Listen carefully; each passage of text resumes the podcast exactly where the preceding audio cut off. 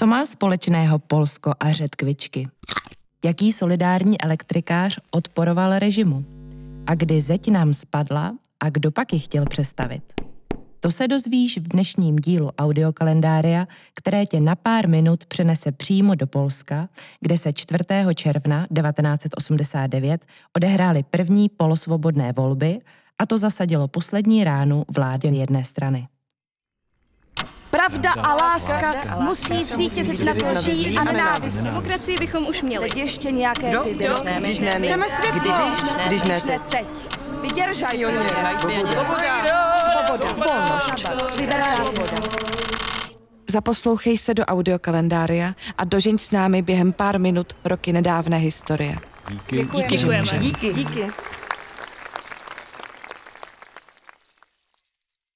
Dej si ruku na srdce. Teda, ne doopravdy, to myslím jen obrazně. Ruku na srdce. Co víš o pádu komunismu v Polsku?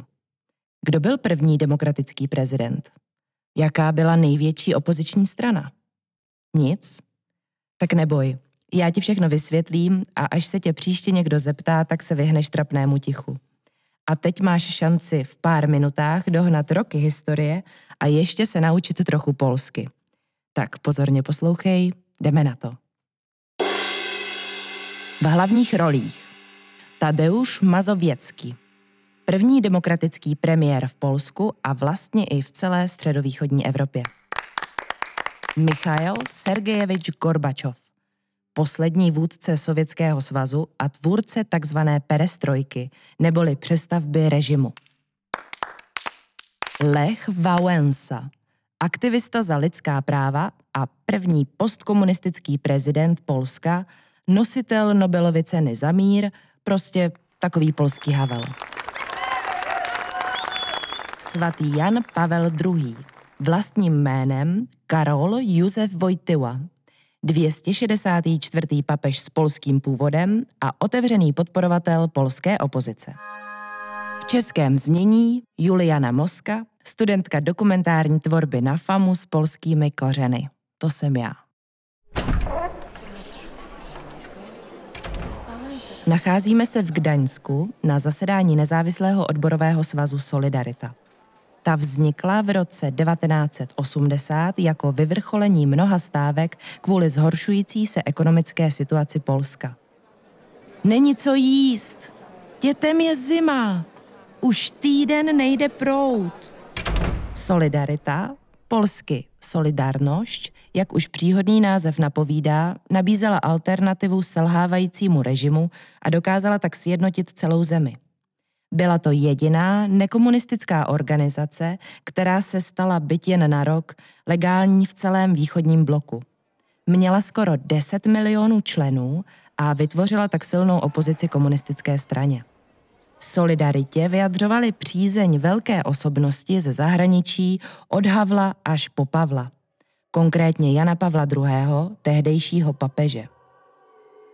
Církev v čele s Vatikánem podporovala solidaritu duchovně i materiálně. Hnutí pro své režimem neposvěcené schůzky využívalo právě zázemí kostelů. Ačkoliv je dnes dopad politického vlivu církve v Polsku rozhodně kontroverzní, tady se jí musí uznat plusové body.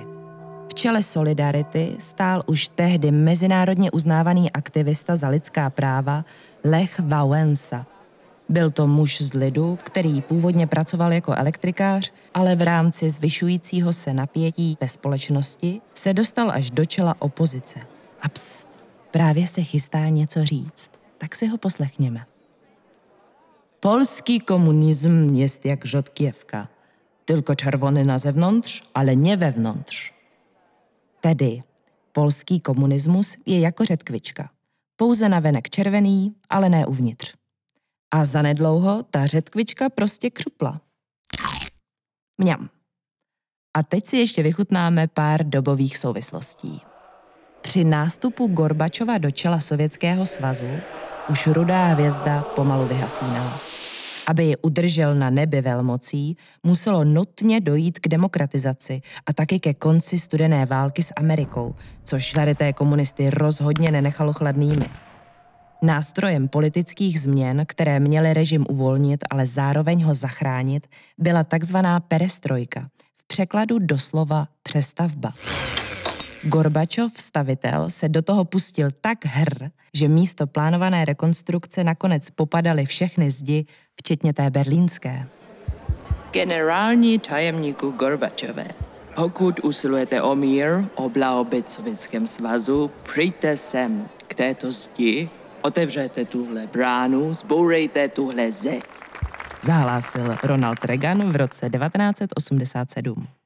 Gorbačovova perestrojka, známá polská nezlomnost a naděje v lepší zítřky nakonec vedly k tomu, že 4. června 1989 parlamentní volby do dolní komory polsky Sejmu a Senátu vyhrály na plné čáře demokraté.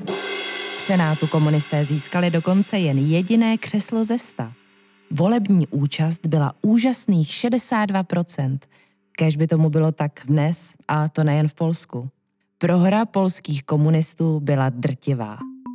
Nedokázali po volbách sestavit vládu a pak už to šlo ráz na ráz. V srpnu 89 se stal Tadeusz Mazověcký premiérem a rok na to byl přechod k demokracii symbolicky završen zvolením prvního prezidenta Lecha Wałęsy už v přímé volbě.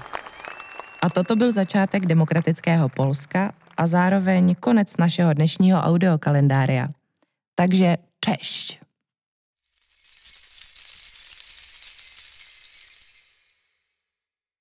Jsi tu ještě? Mám pro tebe takovou řetkvičku, teda třešničku na dortu. Situace v Polsku totiž rezonovala celým světem, a to i v popkultuře. Známá kapela YouTube dokonce o polské solidaritě složila písničku New Year's Day, kterou vydali v roce 1983.